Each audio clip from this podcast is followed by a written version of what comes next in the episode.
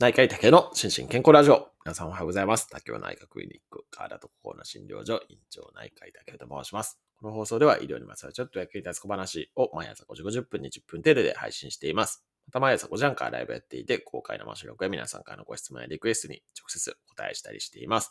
アフタートークも人気です。ぜひご参加ください。ということで、えー、今日は木曜日ですね。今週の興味津々医療ニュースの日ですけれども、今週もですね、まあ結構いろんなニュースがありまして、まあ例のごとく、あの、戦中の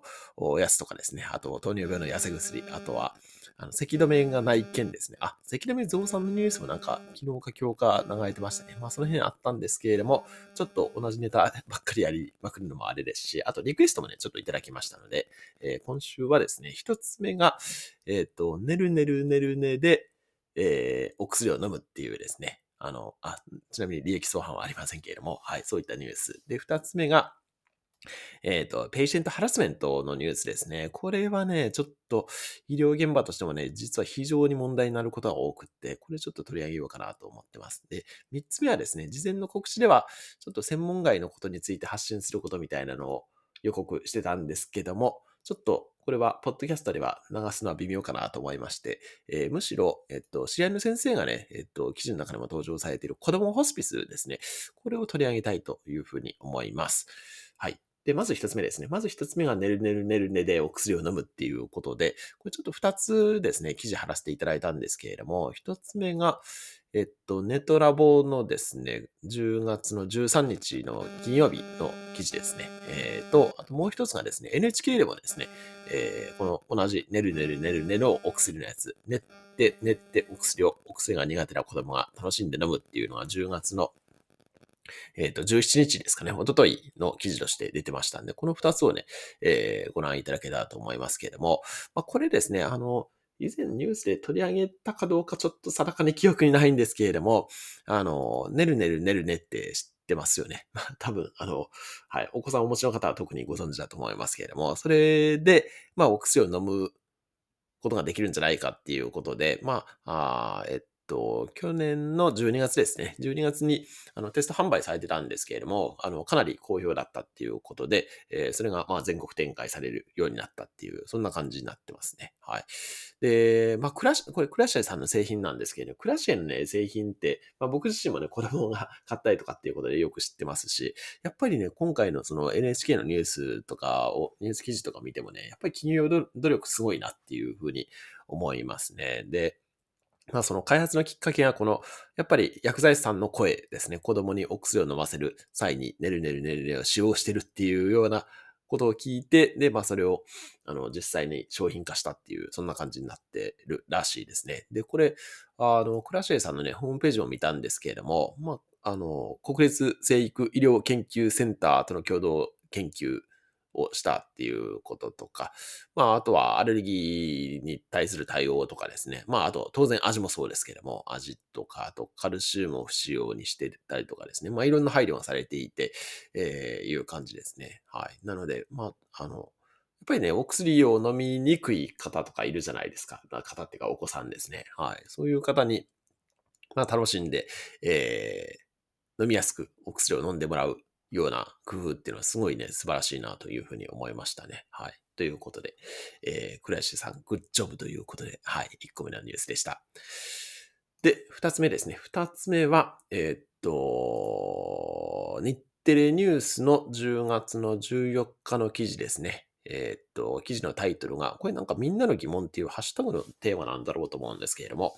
えー、手の甲に傷、暴言も医療従事者を悩ます患者のペイハラ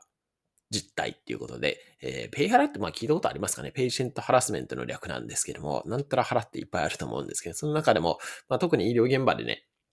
えよくあるのが、まあ、ペイシェントハラ、まあ、よくはないかな。まあまあ、でも、時たま出会うのが、このペイシェントハラスメントっていうものですね。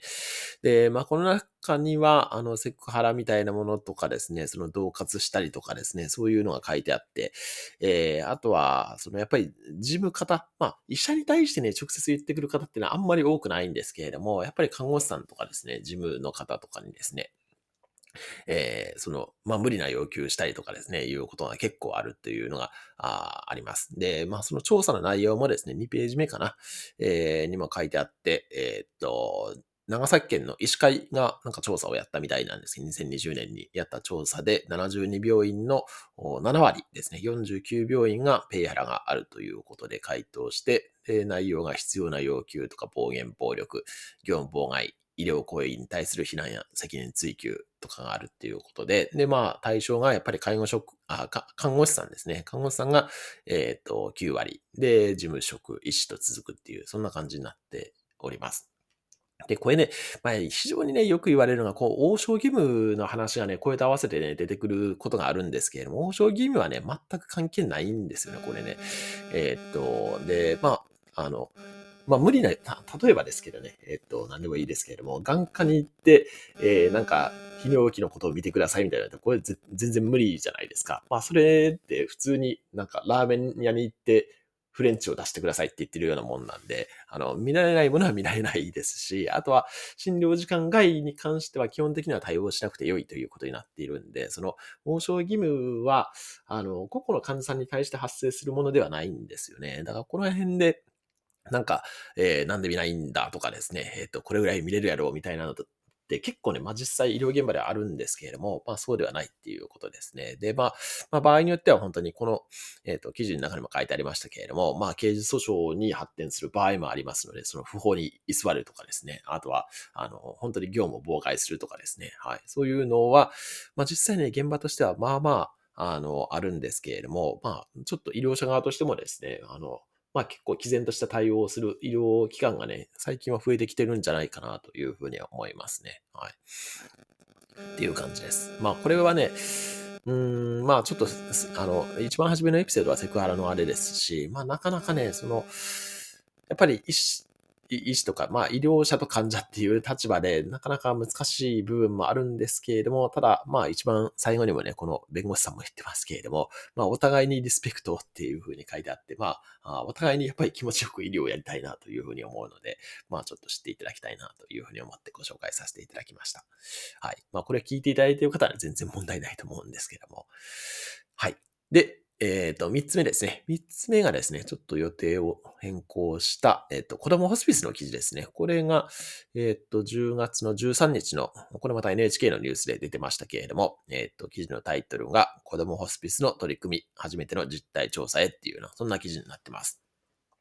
で、子供ホスピスって聞いたことありますかね？まあ、ホスピスはね、聞いたことあると思うんですけども、子供ホスピスに関してね、知ってる方ってかなり少ないんじゃないかなというふうに思います。で、私自身もですね、実は以前に勤めていた病院で、あの、ホスピス、子供ホスピスがある病院があったんですけれども、まあ、そこをね、えっと、まあ、自分自身が別に深く関わったわけではないんですけれども、あ、そういう取り組みあるんだっていうのを今から、えっ、と、いつだあれも、10年以上前ですかね。はい。に、あの、見聞きしたことはあるんですけれども、まあそれが、えっ、ー、と、まあ全国的にどれぐらいされてるのかとかですね、そういうのの調査が、まあ今回始まるよみたいな、そんなニュースですね。で、この記事の中でですね、えっと、えー、っと、真ん中辺から真ん中やや上に、あの、この大阪の事例も紹介されていてですね、これ、えー、っと、鶴見子供ホスピスっていう施設をご紹介されているんですね。で、これ、あの、大阪のですね、ただ先生っていう、まあ、ホスピスとか、あの、緩和ケアで非常にご高名な先生を中心となってですね、されてる施設で、えっと、今でもう7年目になるんですね。はい、いうので、で、この間のですね、実は、えっ、ー、と、近畿地方会、あ、関西支部会か、えっ、ー、と、緩和医療学会の関西支部会でもごご講演されてましたし、先日の最古オンコロジー学会にもですね、その発表されておられましたけれども、やっぱりこういう、まあお子さんをね、どういうふうに、えー、支援すれば、支援支援するかっていうのの、あと場の提供ですね。で、まあ、あの当然ですけれども、まあ、ご自宅で見ていただくことも多いんですけれども、やっぱりね、ご家族さんの負担とかっていうのもあったりするので、まあ、そういうふうな、えー、まあ、レスパイトっていうふうに言いますけれども、そういうので使われる方もいらっしゃったりとかして、はい、いう感じで、まあこういうところがありますよっていうことになってます。ただ、えっ、ー、と、まあ記事の中にも書いてありますけれども、やっぱり財政的な問題ですね。やっぱり継続的に、うんと、この、まあホスピス、子供ホスピスを継続していくための、まあ、あの、お金の問題とかですね、そういうのはあるなというふうに書いてあって、まあ、あの、そこら辺、ちょっとどういう枠組みはいいのかって、まあ僕もわからないですけれども、まあこういう取り組みをやってる方がいるということを知っていただくだけでもいいんじゃないかなというふうに思いました。はい。ということで、えー今日は3つのニュースをご紹介させていただきました。まあ、他にもですね、ちょっと取り上げているニュースはありますので、もしご興味があれば、あの、ノートの方をご覧いただけたらと思います。あと、今回はですね、リクエストをいただきましたけど、リクエストあれば、なんか、レターとかですね、えっ、と、コメントとかでいただけたら、あの、積極的に取り上げさせていただこうと思いますので、また、あの、ご、ご要望あればお伝えください。はい。では、今日も幸せな一日でありますように、お相手は内科医の竹でした。興味津々。